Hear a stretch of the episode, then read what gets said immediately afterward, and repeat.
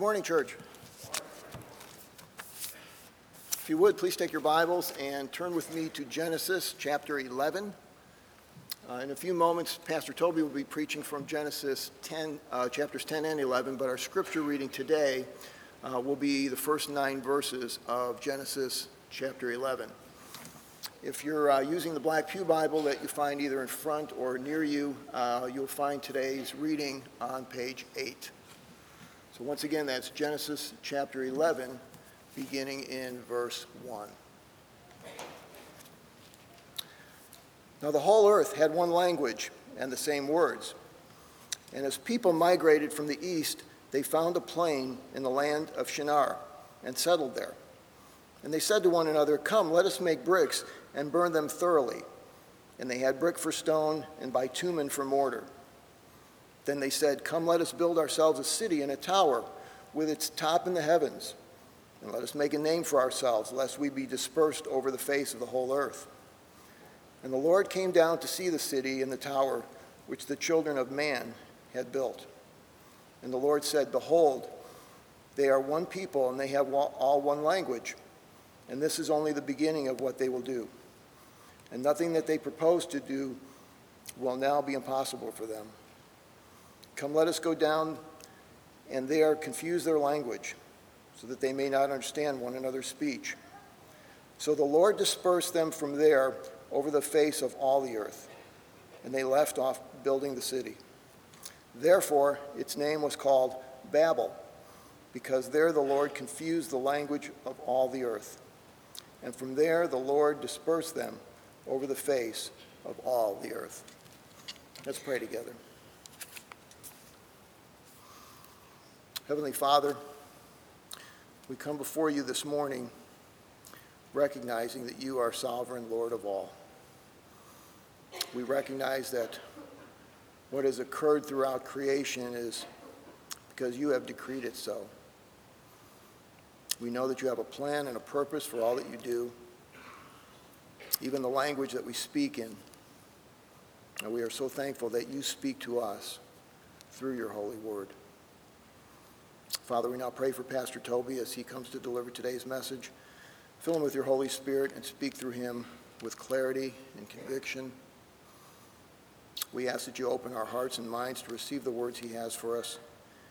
And I pray that all of us take these words and live by them so that we may become more like Christ. And through all this, we pray that you would be glorified. In Jesus' name we pray. Amen.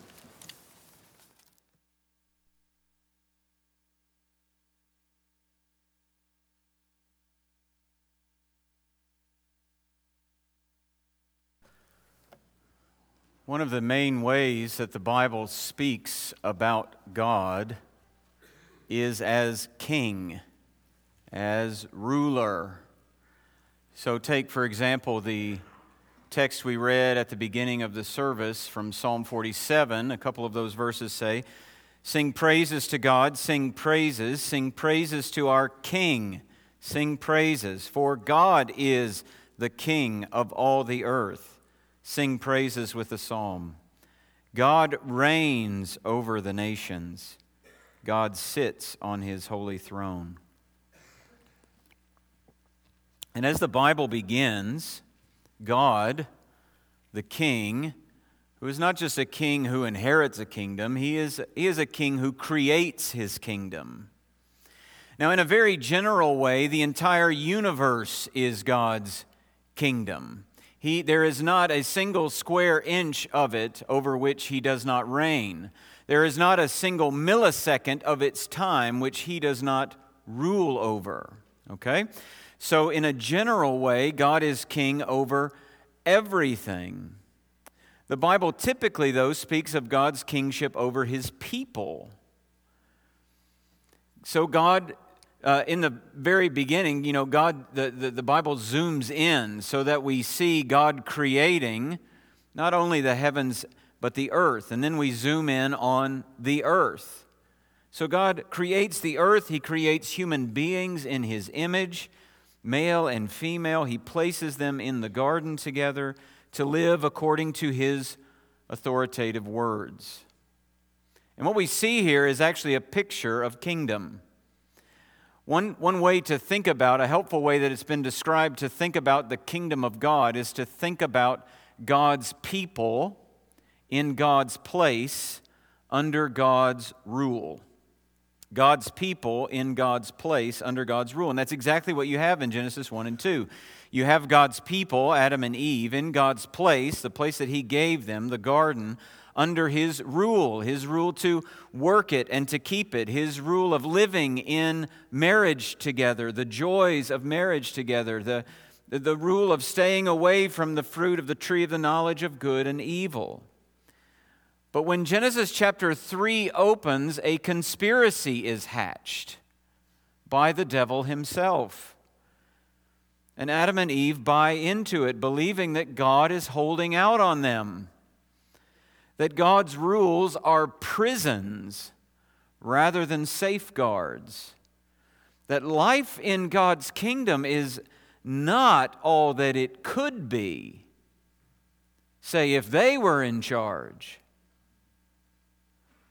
And so that conspiracy leads to a coup, and Adam and Eve usurp God's kingship, placing themselves on the throne, deciding for themselves to eat of the fruit that God had commanded them not to, taking it for themselves, eating it themselves. God will no longer be king, I will be king, and this will be my kingdom. That's one way to talk about what happens at the beginning of the Bible. One way to talk about this fall into sin is a shift of authority. That, that there, the source of authority in the hearts and minds and lives of human beings was shifted away from God onto self. The shift was from theonomy, the idea that God governs, to autonomy, the fact that I will govern. I am a law to myself. And we see this repeat of conspiracy and coup in many, many places in the Bible. Quite frankly, we could just replay it in many of our lives. The idea of thinking God's holding out on us, that uh, there's got to be something better than living according to God's words, and then the coup of overthrowing and saying, I will do it my way and not your way. That repeats itself over and over and over and over again. Quite frankly, some of you may be wrestling with thoughts that would be conspiratorial against the authority of God even this morning. Because you're considering your work life, because you're considering your faithfulness in marriage, because you're considering any number of moral issues. And thoughts have begun to sneak in like, God's way cannot be the best way, truly. Surely there's leeway for me to do this, even though I know technically, we use that word as if it's an exception. You know, technically, God says we ought not to do this. But the technically but argument runs rampant. And we see this re- a repeat of the conspiracy and coup against God here in Genesis chapter 11. Now, the chapter we did not read, and I need to tell you just in, very straightforwardly that, that Bill Grande came up and thanked me before the service that I did not ask him to read all of these names in Genesis chapter 12. So uh, if you would like, you are welcome to go home and just read them for one another, uh, and you will see why he was so thankful. but in this chapter that we didn't read, in chapter 10, is what's called the Table of Nations. So that uh, Noah's sons, Shem, Ham, and Japheth, it records their lines, their descendants uh, mankind expanding not only in number but also in geography. As you go through there, you don't just see so and so fathered so and so fathered so and so. Sometimes you have whole people groups. Sometimes you just have a place name. Sometimes you have plural names. And so it's not a strict genealogy like we've looked at uh, previously in Genesis. But what it does tell us is what happened What happens after the flood? What happens after that horrible scene with Noah and Ham and the drunkenness and the nakedness that we looked at last week? What happens after that? Where do, where do things go from there? And so we have this, uh, this, this full description of the spreading out of man, and there are a number of things that can be pointed out about that, especially the enemies of Israel that come through the line of Ham. But we're not going to focus in there because chapter 10 just tells us what happened. Chapter 11, verses 1 to 9, tells us why what happened in chapter 10 actually happened. And so we are going to look at actually the, the, what prompted this spreading out. Because if you just read chapter 10, you become confused very quickly because these are all brothers, and then their descendants are speaking different languages. How did that happen? And they're going to different nations. Are they just willingly obeying God's command to fill the earth and subdue it? Well, chapter 11, verses 1 to 9 answer those kinds of questions. And that's where we're going to focus because in chapter 11, Noah's descendants band together to establish a kingdom. That's what they're doing here. Their own kingdom. But what we'll see is that God will not have it. God's purposes must succeed. And so, what we see as we look at chapter 11, verses 1 to 9, is that the kingdoms of man will not prevail over the kingdom of God. The kingdoms of man will not prevail over the kingdom of God. So let's just look at it, first of all, by saying that man attempts to build a kingdom. Man attempts to build a kingdom. Verse 1 tells us this, this growing mass of humanity, uh, in verse 2, migrates to the east, to the plain of Shinar, and there, maybe around campfires, maybe over coffee, maybe in the elders' meetings, I don't know how it comes up, but they decide Let's just stay here. It says at the end of verse 2, after saying they migrated to Shinar, it says they settled there. Now, God had commanded that they fill the earth, that they spread out, that they scatter. But instead, they settled, they stayed together, and they decide to really establish themselves, provide for themselves, secure themselves. And what better way to do that than to build? So look at verses 3 and 4. And they said to one another, Come, let us make bricks and burn them thoroughly. And they had brick for stone and bitumen for mortar. Then they said, Come, let us build ourselves a city and a tower with its top in the heavens, and let us make a name for ourselves lest we be dispersed over the face of the whole earth. You can almost picture some of the elders standing up and champion this, championing this cause among the people, like a rally. Come on, let's make some bricks. Let's do something.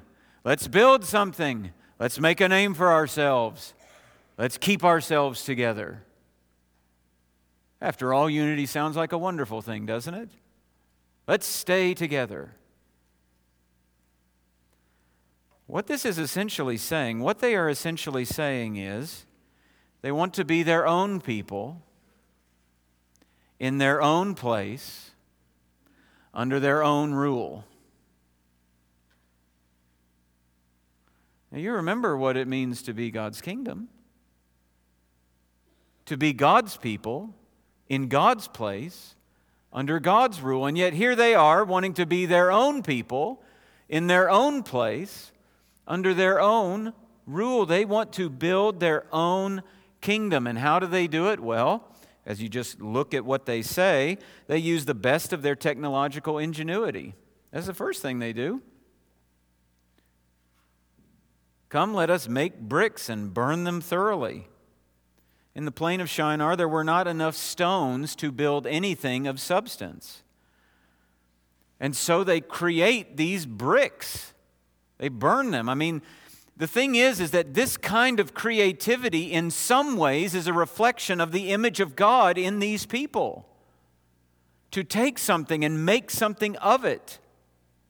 This kind of industry, it's not bad in and of itself. The problem is, is they don't say, let's make bricks and glorify God. They want to make bricks so they can build their own kingdom. They want to use their technological savvy for their own good, not to accomplish God's purposes, to set up their own kingdom. And they build a city for themselves. Well, at least they start. Come, let us build ourselves a city. That, those come, let us, come, let us, in Hebrew, what that means is that's an expression of the deepest desire of their hearts.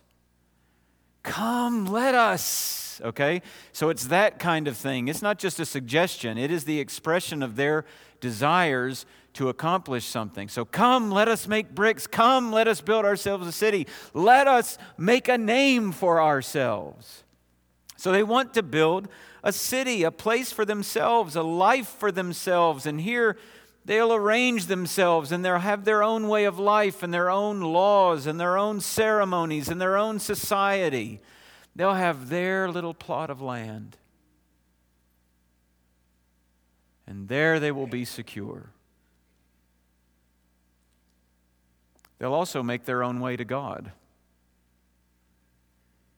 They said, Come, let us build ourselves a city and a tower with its top in the heavens. They'll make their own way. They will connect heaven and earth. So, what was this tower like? Well, don't think Jenga, all right? Don't think like this, you know, just really tall, square thing. Don't think like Eiffel Tower or skyscraper or clock tower. When we think tower, we primarily think of height, and this would have been tall, but it starts out very wide. It's, it's, it's what, would be, what would come to be known as a ziggurat, which is a, a pyramid type shaped tower that has stairs going up it to the top. At later times, uh, pagan societies would actually build a room at the top with a bed and a table. The idea is that this ziggurat was a way that the gods could come down and, and be worshiped and come down and be blessed. It was man's way of making a way for relationship with any divinity. And so here are these people made in the image of God, and they have built this tower as a convenient way for God Himself to come down and receive worship. Don't worry, Lord, we've got you. We've got you covered. You're welcome.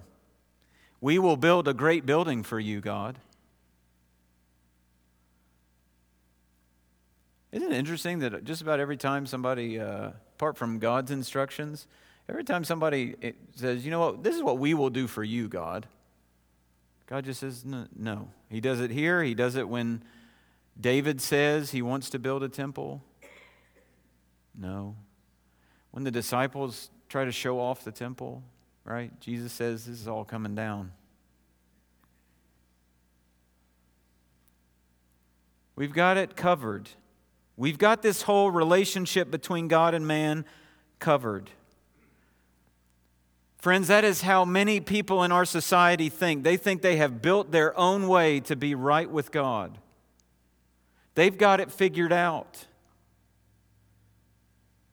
They give a nod to the religious. They love to sing God Bless the USA on Veterans Day and July 4th and Memorial Day. They love it when politicians say God bless America.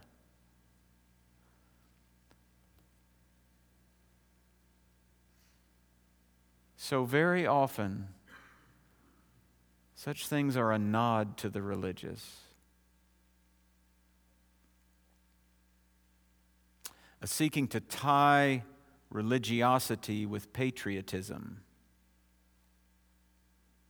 when the two do not necessarily go hand in hand.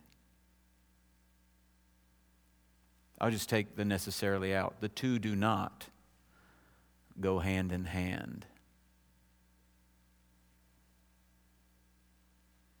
It is good to be thankful for our nation. It is good to be thankful for our veterans. We should thank you if you served.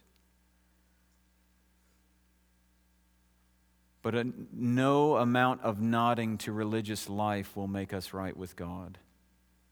No amount of religious language, no amount of just loving that the Ten Commandments are up, no amount of just a tip of the cap to the God and Creator and King of the universe. Nothing of the sort will do. Nothing of the sort will do. Man cannot make his way to God in any way, shape, or form.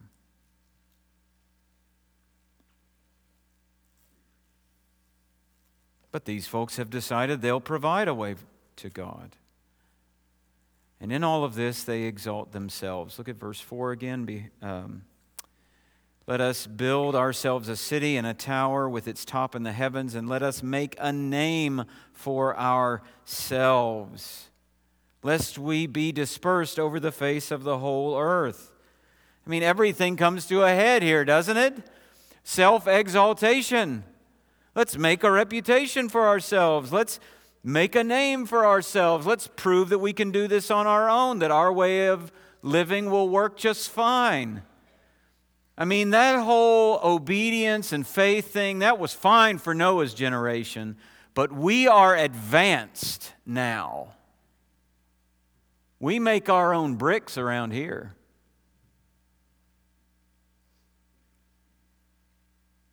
We're finding out that as we advance, we need God less and less.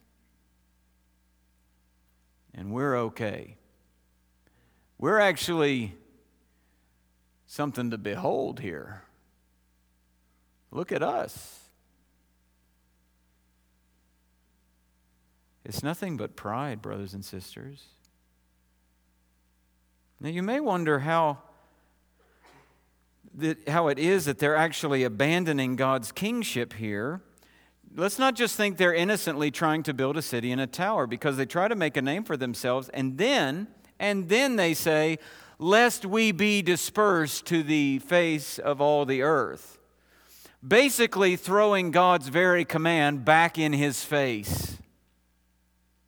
Let's do this because we don't really need to do that. That sounds too risky. It's better if we just stay together. I mean, God had specifically commanded them to multiply and fill the earth, and they specifically are saying they don't have to. This is that moment as a parent when you see defiance outright, isn't it? When you say, Go and clean your room, and your son, your daughter looks at you and says, I will not clean my room. I will sit here so I don't have to clean my room. That is precisely what's happening. They want their kingdom. They don't need God. They're good on their own. We'll see you at Christmas, God. We'll see you at Easter, maybe. We've got this nice tower for you to come down anytime you want. That's fine. But we're good.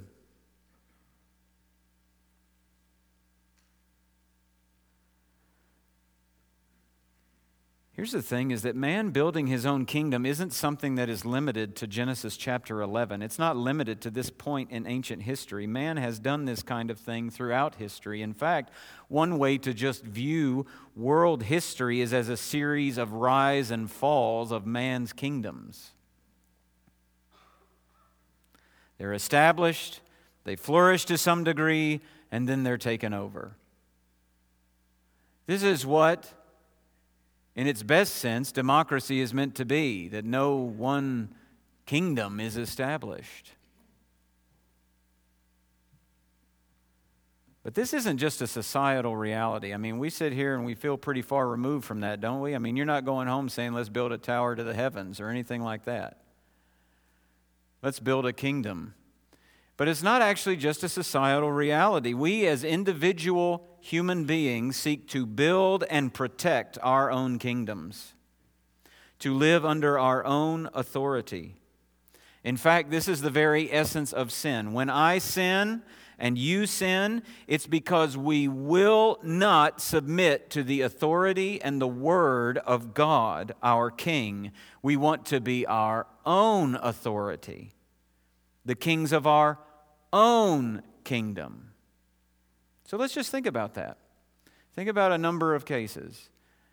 Think about those who sin by way of adultery or by way of uh, pornography. What they are saying is, I will not live under God's kingship in marriage and sexuality.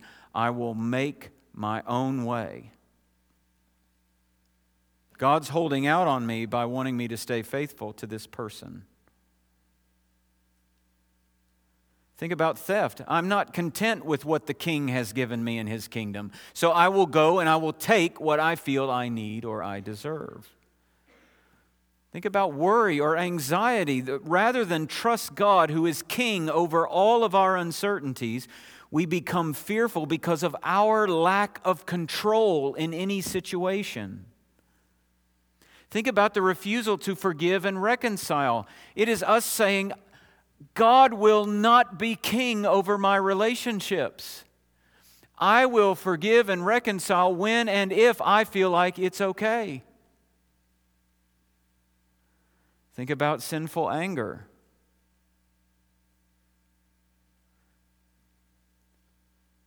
Sinful anger is essentially us saying, You have violated the terms and agreements of living in my kingdom. You have not done as I expected you to do. You have not paid me the homage that I expect to be paid. You have transgressed my standards and expectations. Therefore, you will feel my wrath either in explosive anger with intense heat or in manipulative, silent anger that is freezing cold. All because what? You violated my kingdom. This is not just about people building a tower. This is about us building our own kingdoms as well.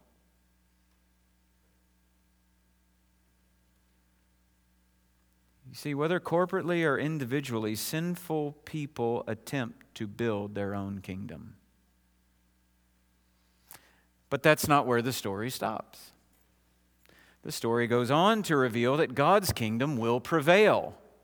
God's kingdom will prevail. Look at it. God, in, starting in verse 5, God responds to this kingdom building by man, and he makes it clear that man's kingdoms will not prevail, that he is the one true king. Now, now, what do we see in God's response? Well, the first thing we see in God's response is that God's greatness eclipses mankind. God's greatness eclipses mankind. Look at verse 5. And the Lord came down to see the city and the tower which the children of man had built. Just think about what that's saying. The Lord came down. There is incredible irony here. The people have built what was, in their own estimation, a great place and a great tower that reaches the heavens. And God has to come down just so it would be in view. It's like in Isaiah 66. In Isaiah 66, God says, Heaven is my throne, the earth is my footstool. And what is the house that you would build for me? What is the place of my rest? Where is this grandiose thing that you have built down there? I can't quite see it from here. The Lord came down. He had to if he was going to see it. That's how great God is. Now he knows everything. You see, this is a use of language here. They think they're building up so God doesn't have to worry and the Lord has to come down. One commentator said the necessary descent of God shows the escapade for what it was a tiny tower conceived by a puny plan and attempted by a pint sized people.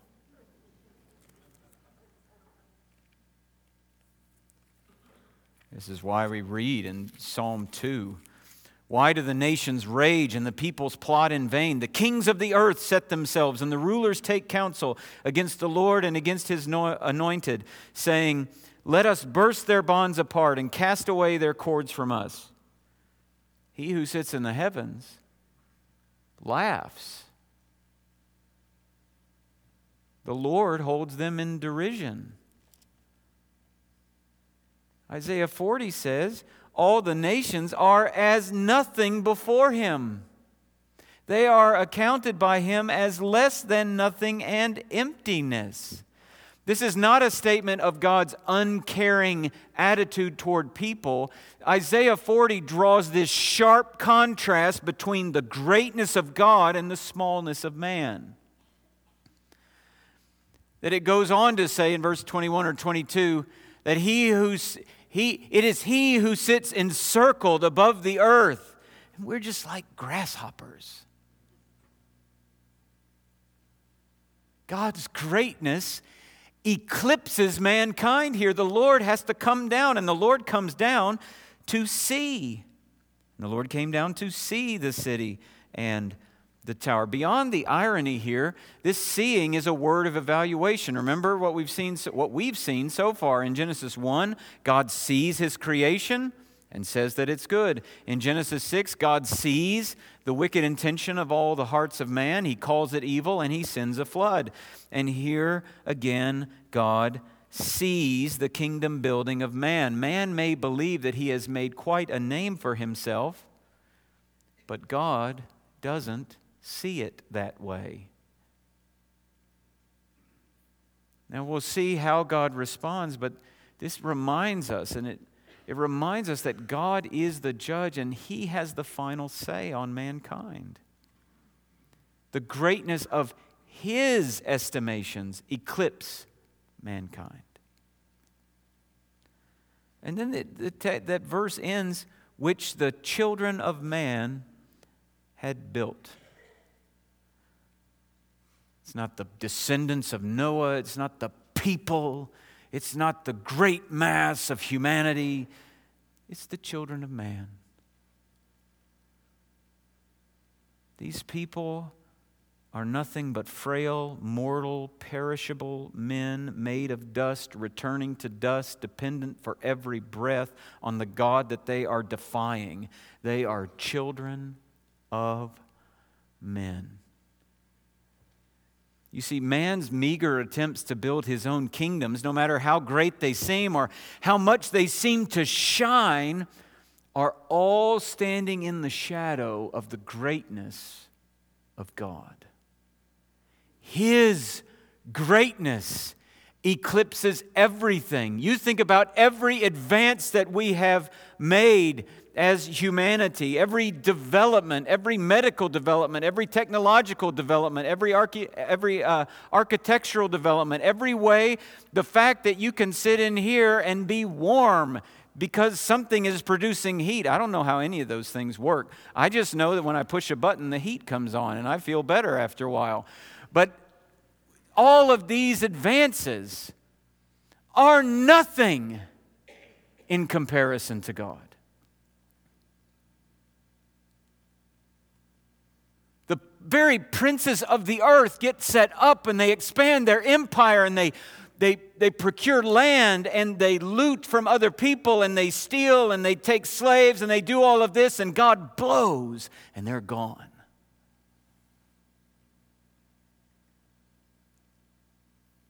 The greatness of God eclipses mankind. But also the, God's mercy restrains mankind. Look at verses 6 and 7. The Lord said, Behold, they are one people, and they have all one language. And this is only the beginning of what they will do, and nothing that they propose to do will now be impossible for them. Come, let us go down there and confuse their language so that they may not understand one another's speech. In response to the great desire, the come let us of the rebels, is the come let us of God to go and do something about it. Now, these words in verse 6 about having one language and there's nothing they propose to do now will be impossible with them, this is not God shivering in his boots. This is not God afraid that there's about to be a hostile takeover of the universe. That is not what's going on here. What he's saying is that they're not just united in their rebellion, they're united in their language, which strengthens their rebellion. So Ronald Youngblood says if the whole human race remained united in the proud attempt to take its destiny into its own hands, and by man centered efforts to seize the reins of history, there would be no limit to its unrestrained rebellion against God. So God confuses their language. He limits their capacity to band together against Him and His purposes. And it is actually for their good that He does that. Because unrestrained rebellion would destroy humanity, it would be so destructive. Think about those times in history or times just in recent history when rebellion has gone unstrained, unrestrained and the destruction that it causes. And so, yes, God confusing their language is an incredible demonstration of His power, but it is also a demonstration of His mercy toward them. He draws a line. This far you have rebelled, and you will rebel no farther. Now, if you've ever helped someone who's struggling with major sin, you know what this is like, don't you? Isn't it merciful to go to that friend and say, No, no, no, we have to draw the line. You can't even go there. Because you have, you have so abused that opportunity for sin. It's actually a merciful thing to have restraints to keep from sin. It's merciful for parents to have restraints on children to keep them from opportunities to sin. And so God demonstrates his power in confusing their language, and he shows his mercy by restraining their rebellion. We also see that God's purposes overrule mankind. Verses 8 and 9. So the Lord dispersed them from there over the face of all the earth, and they left off building the city. Therefore, its name was called Babel, because there the Lord confused the language of all the earth. And from there the Lord dispersed them over the face of all the earth. Did you notice that it repeats that twice? Isn't that interesting? The Lord dispersed them over the face of the earth. The Lord dispersed them over the face of the earth. Try as you may, O kingdom of man, you will not prevail over the kingdom of God. In the end, the last word is with Him. He dispersed them. They would not, in obedience, disperse themselves, so He, in pursuing His kingdom purposes, disperses them.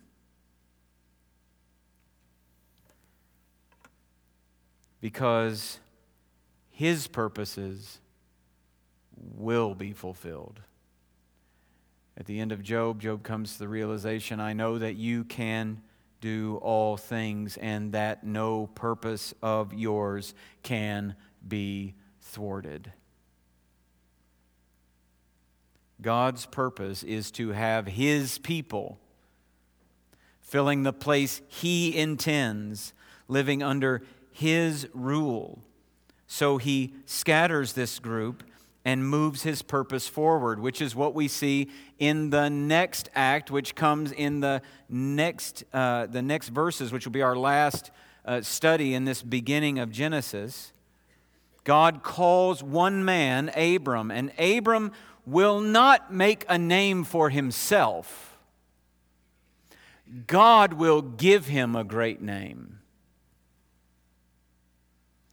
And Abram will go to one land, and God will bless him there so that that blessing through him will spread to the ends of the earth. That in you all the families of the earth shall be blessed. Chapter 12, verse 3. You see, while the scene at the Tower of Babel is an expression of judgment against the pride of man, in the end, God scatters humanity to the ends of the earth so that he may, in the end, bring blessings to the end of the earth. That's his purpose. That in Abram, all the families of the earth will be blessed. It's interesting, just in my own Bible reading, I just uh, was in the, the first third of Isaiah. And in Isaiah 19, at the end of it, there's this picture. I mean, two of the main foes of Israel in their history are Assyria and Babylon, right? But uh, there we have Assyria and Egypt, at the, and Egypt would be familiar to these folks, right? But Egypt and Assyria, it says at the end of chapter 19 that Israel is just a third of the blessed part of the world. The others are Egypt and Assyria. He calls Egypt my people, he calls Assyria my people. I mean, this, this picture of God's blessing going to the ends of the world is there in the prophecy, and it is finally fulfilled in and through the Lord Jesus Christ. It is in Jesus Christ that the blessing will go to the ends of the earth. You see, he is Jesus is God in the flesh, and yet he does not make much of himself. He does not make a name for himself. He does not count equality with God something to be grasped. He didn't come to be served, but to serve. He was the King of Kings, and yet he didn't come to conquer the world in wrath. He came to be conquered by the Father's wrath on the cross for our sin and in his resurrection to conquer sin and death and hell for us. So that all who believe in him would be blessed with the forgiveness of sin, blessed by being made right with God, blessed with the hope of eternal life, blessed to be part of his kingdom. So that Colossians says he has delivered us out of the kingdom of darkness and into the kingdom of his beloved Son. Dear friend, do you know that blessing? Do you know what it is to be right with God? Do you know what it is to be forgiven of sin? Do you know what it is to know that Jesus Christ has stood in your place and died in your place and lived in your place and been raised for you?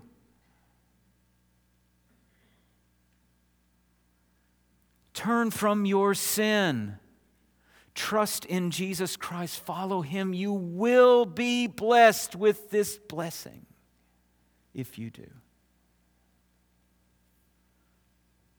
But where does that leave us with the Tower of Babel? Where does it leave us with this idea that the, the, the kingdoms of man will not prevail over the kingdom of God? I think it leaves us with a warning and it leaves us with hope. It leaves us with the warning don't build your kingdom.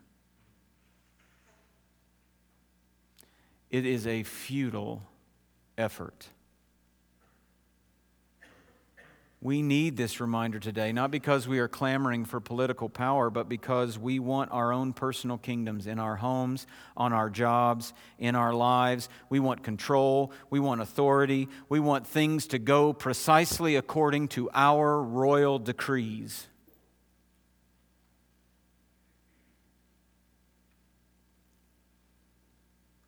We also need this reminder in our own congregation. Because we are concerned for the work of the gospel here, but dear friends, we cannot limit our concern for the advance of the gospel to this one church. We can become so myopic that we become territorial about gospel work. That somehow there's actually an us versus them in the evangelical church. We're talking about people who preach the true gospel, who preach Jesus Christ as Lord, as God, came, died, rose again, ascended, coming again. We're talking about those who actually preach the gospel, okay? We're not talking about churches that have given away the gospel. The battle there is for the gospel, not, not and for the souls of the people who are sitting under a false gospel. But too often when we think about this, we talk as if we're talking about market share. That's where this kind of thinking can take us. When we become so myopic that our only prayers are ever for this church or the or our missionaries or our or us or us or us or us. Our heart's concern should be big and broad. You should be praying for the success of Life Point Church their faithfulness to the gospel. You should pray for Jim Gregory there as he preaches week in and week out. You should pray for Brian McCrory at Heather Hills, the faithfulness of the ministry there. You should pray for Brock uh, Graham and the ministry at Harvest, uh, Church, Harvest Bible Church South. Everywhere you hear and know of a faithful, gospel preaching, disciple making church, you ought to pray that God will bless that place.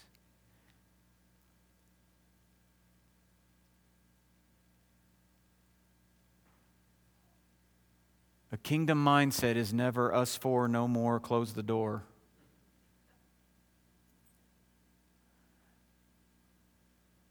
It means we are arm in arm with these brothers and sisters at different congregations. We are a network of families in the gospel seeking to expand the kingdom together.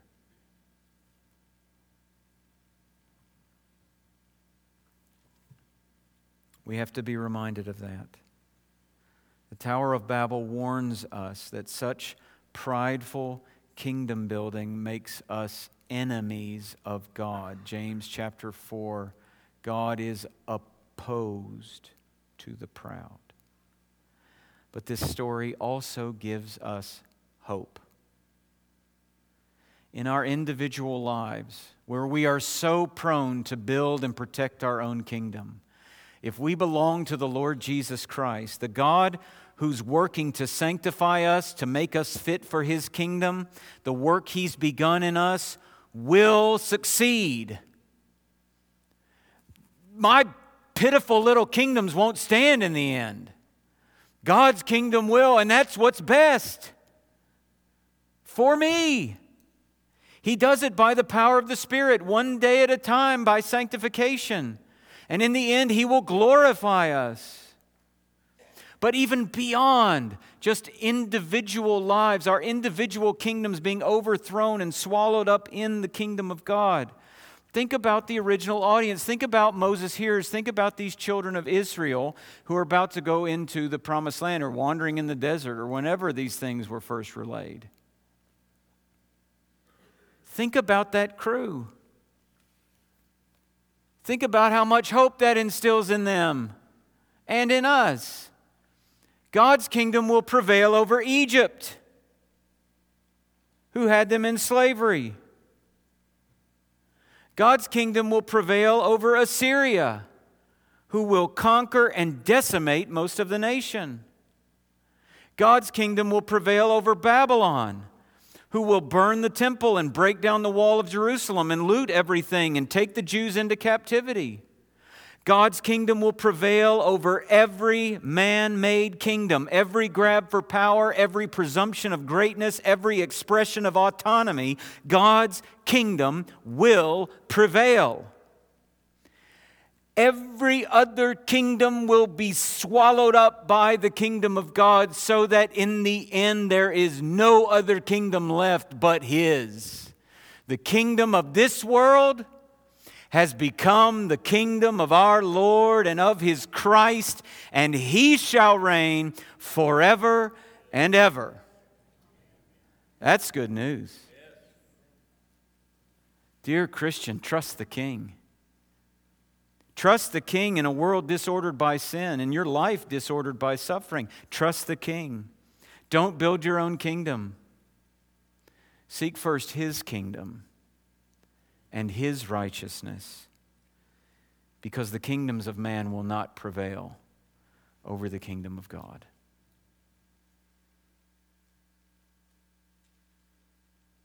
Amen. Let's pause for just a moment and then I'll pray and dismiss us.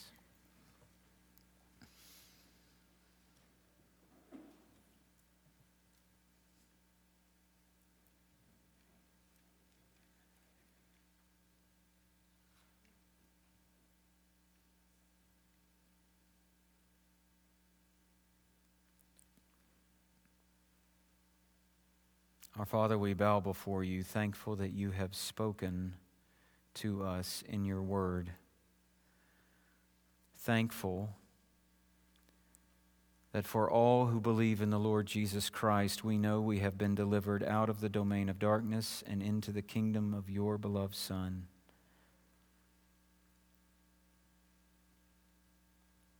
We deserve nothing but to be cast out of your kingdom to out of outer darkness where there is weeping and gnashing of teeth. And yet you bring us in through Jesus Christ. I pray for those here who do not know the blessing of salvation in Jesus Christ. I pray that by your grace, they would see that in the end, nothing will stand against you our explanations, our own attempts to make our own way to you, all of them fall apart.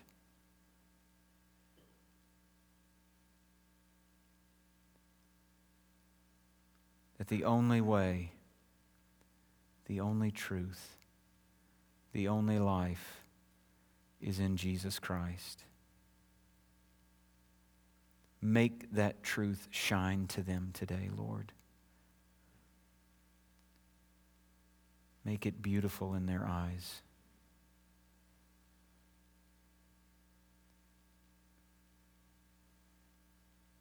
Save them, dear Lord. Bring them into your kingdom. We pray as believers in Jesus and as a congregation that you would give us grace to not build our own kingdom, that our prayer truly would be Our Father who is in heaven, hallowed be your name, your kingdom come. That we would seek first your kingdom. For it is the only one which will endure.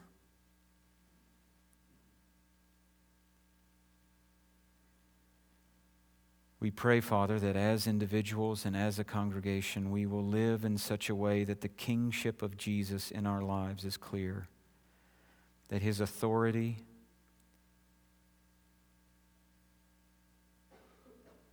is what we submit to, that his word is what we listen to. His life and death and resurrection is the only thing we hope in. And in our giving to missions and in our work of the gospel here and in our prayers for other gospel works in this city. Help us to truly be those who build your kingdom.